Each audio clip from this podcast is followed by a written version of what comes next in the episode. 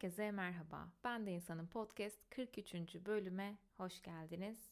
Geçen bölümün sonunda biraz böyle kendi kayboluş hikayemden ve yolumun Urla'ya nasıl çıktığından bahsedeceğim demiştim.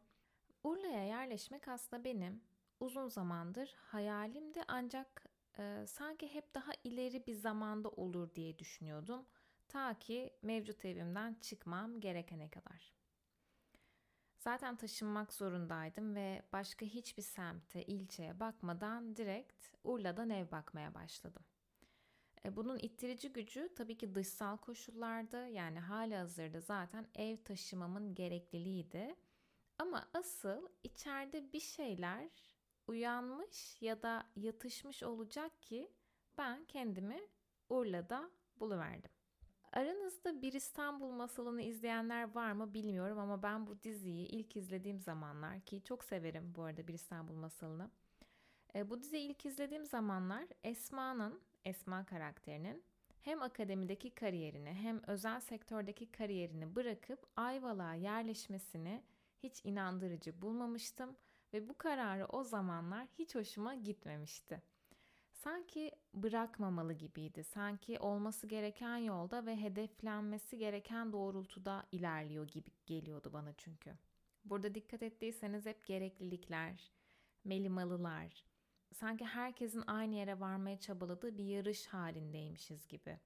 Belli başlı başarı kriterlerimiz var ve bu kriterleri yalnızca işimizle vesaire sınırlı tutmayarak hayatı başarılı yaşamaya kadar genelleyebiliyoruz.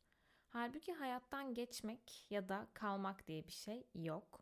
Sınav bittiğinde kimse bize bir puan da vermeyecek. Ancak herkes kendi hayat görüşüne, inandığı değerlere veya sağlamaya bir şekilde mecbur hissettiği kriterlere göre değerlendirebilir öteki herhangi birini. Burada da yine aslında genel geçer bir cetvelden bahsedemeyiz. Yine de şimdi dönüp baktığımızda tabii ki kendimizi bu hayali cetvele göre ölçüp biçiyoruz sürekli. Belki de kendimize dayattığımız bu cetvelle ellerimize kimi zaman öyle sert vuruyoruz ki bu cetvele uymayanların yanlış bir şeyler yaptıklarına inanmak kendimize bakmaktan kurtarıyor bizi. Tabii buna e, kurtuluş demek ne kadar doğru, orası sorgulanabilir. Daha kolay akar gibi görünen bir yola dönüp toprak yoldan kurtulduğunu sanmak gibi bu aslında. Çünkü bu yolun da ilerisine bir başka toprak yol belirebilir ve her kaçışımızda yolu biraz daha uzatabiliriz. Çünkü aslında o malum yol üzerinde en azından bir kez geçmeliyizdir o toprak yoldan. O yolun nereye varacağı da kişiden kişiye değişebilir tabii ki.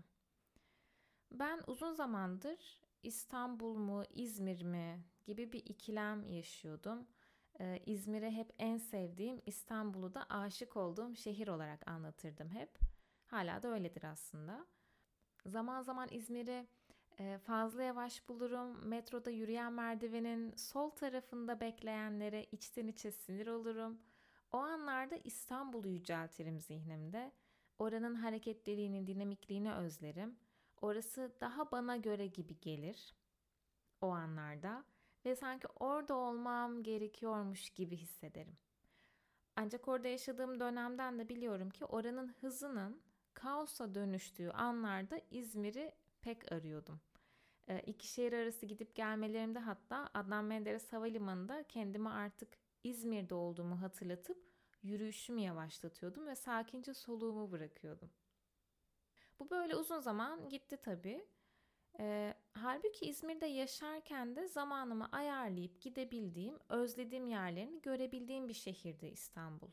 Ama her nedense orada yaşamayarak sanki bir şeyleri kaçırıyor gibi hissediyordum. Belki de kaçırıyorumdur, bilmiyorum. Ama zaten mesele de her şeyi yakalayamayacağımı, yakalamak zorunda da olmadığımı idrak etmekti sanırım. Öyle ki Urla'dan ev bakmaya başladığım anda İstanbul'da yaşamak istemeyen yanım rahatladı sanki. İçinde böyle bir korku da varmış ve bu korkudan habersizmişim sanırım. Urla'ya yerleşmeyi daha öte bir zamana erteleme gerekçelerim bir bir yıkılmaya başladı tabii.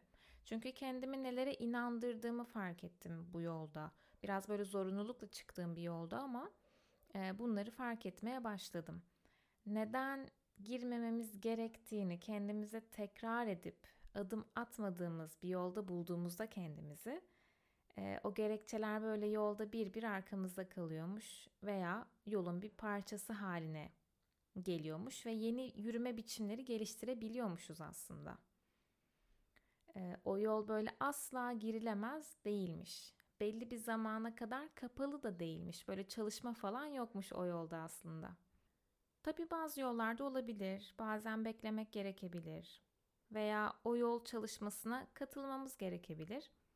Benimkisi sanki çalışma devam etse de girilebilecek bir yol gibiydi belki de. Aslında tam da buralarda inandığımız şeyin bizi ne şekilde yönettiği, nasıl bir durumun içinde bıraktığı ve aslında bizi orada tutan ağları fark etmediğimiz müddetçe de çıkmanın ne kadar zor olduğunu fark ettim. Belki oturup düşüne düşüne fark etmedim bunları.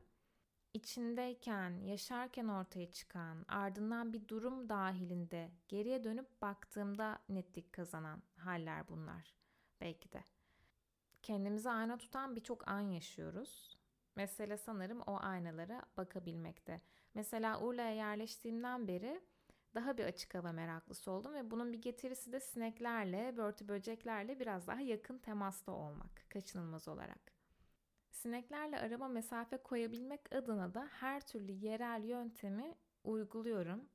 E, kahve yakmak, limona karanfil batırmak falan hepsini aslında uyguluyorum ve inanarak yapıyorum bunları. İşe yarayacaklarına inanmak o akşam balkonda biraz daha gönül rahatlığıyla oturmama yarıyor. Bunları yapıyorum. Bunları yapmak iyi de geliyor. Burada yine inanç devreye giriyor aslında. Mesela balkonda otururken sinek ısırmadıysa bunun balkonda duran, içine karanfil batırılmış limondan kaynaklı olduğuna inanıyorum. Buna inanmak güven veriyor çünkü bir şeylerin beklendik olduğu hissine ulaştırıyor beni. Belirsizlik biraz ortadan kalkıyor, kontrol duygusu sağlıyor o karanfilin batırılmış olduğu limon. Çünkü limona karanfil batırmamayı da tercih edebilirim ama ben e, bildiğim bu önlemi almayı seçiyorum. Halbuki işe yarayıp yaramadığını bilmiyorum. Belki de ben o yarım limona karanfilleri batırdıktan sonra balkonda otururken çok fazla kıpırdanmaya başlıyorum ve sinekler de bu yüzden kaçıyordur. Ama bunu bilmiyorum. Burada ben karanfil batırılmış limonun beni koruduğuna inanmayı tercih ediyorum. İnanç biraz böyle bir şey aslında. Bir konfor alanı. Güçlü hissettirebiliyor, kontrol hissettirebiliyor, tanıdık. Tanıdık olduğu için de güven veriyor aslında.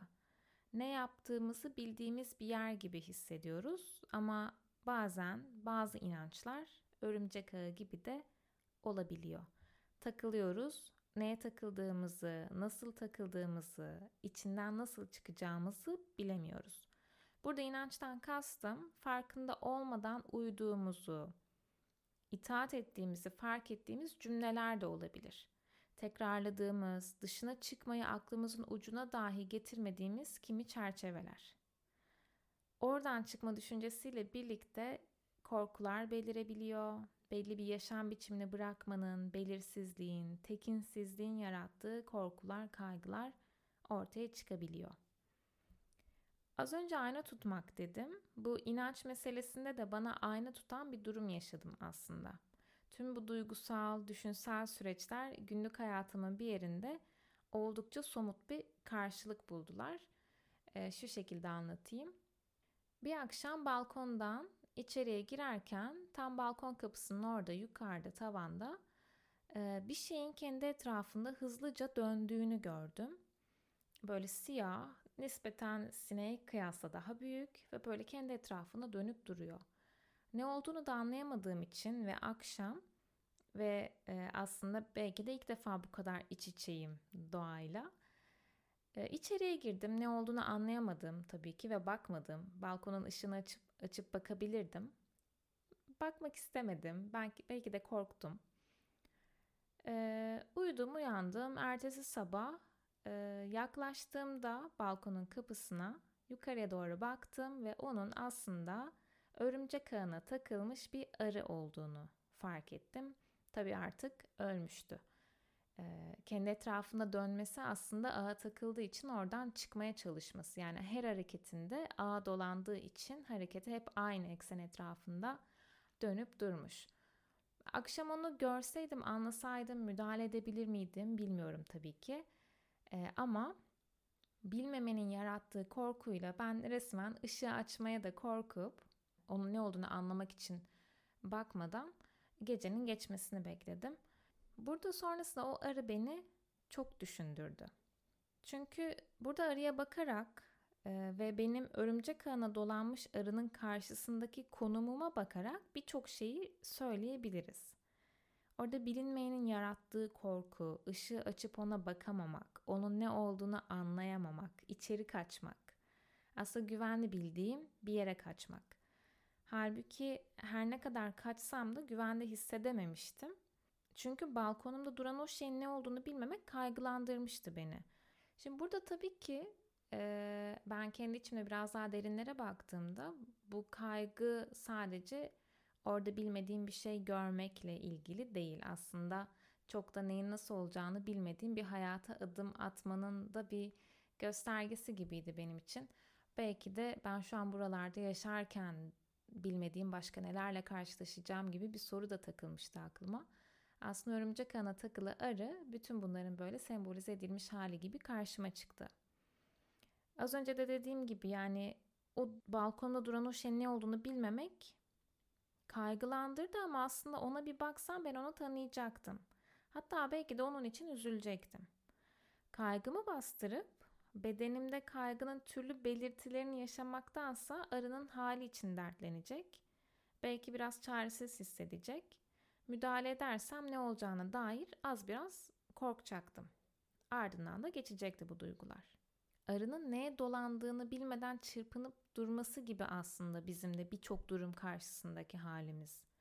Çözümün saklanmaktan veya çırpınmaktan geçtiğine öylesine inanıyoruz ki ne neyden saklandığımıza ne de neyle savaştığımıza bakıyoruz. Oysa Talat Parman bu durumu Psikanalizi Yazmak kitabında çok güzel bir şekilde anlatıyor. Diyor ki, tasayı bize kazandıran Freud'tur. Belirti yani semptom yerini anıya bırakmakta, bedensel şikayetler gerçek tasalara dönüşmektedir. Histerik bedbahtlığı sıradan bedbahtlığa dönüştüren Freud, insanoğluna bastırma ve belirti semptom yerine farkında olmayı ve tasalanmayı önerir. Şimdilik bu kadar olsun. Sonraki bölümde görüşmek üzere.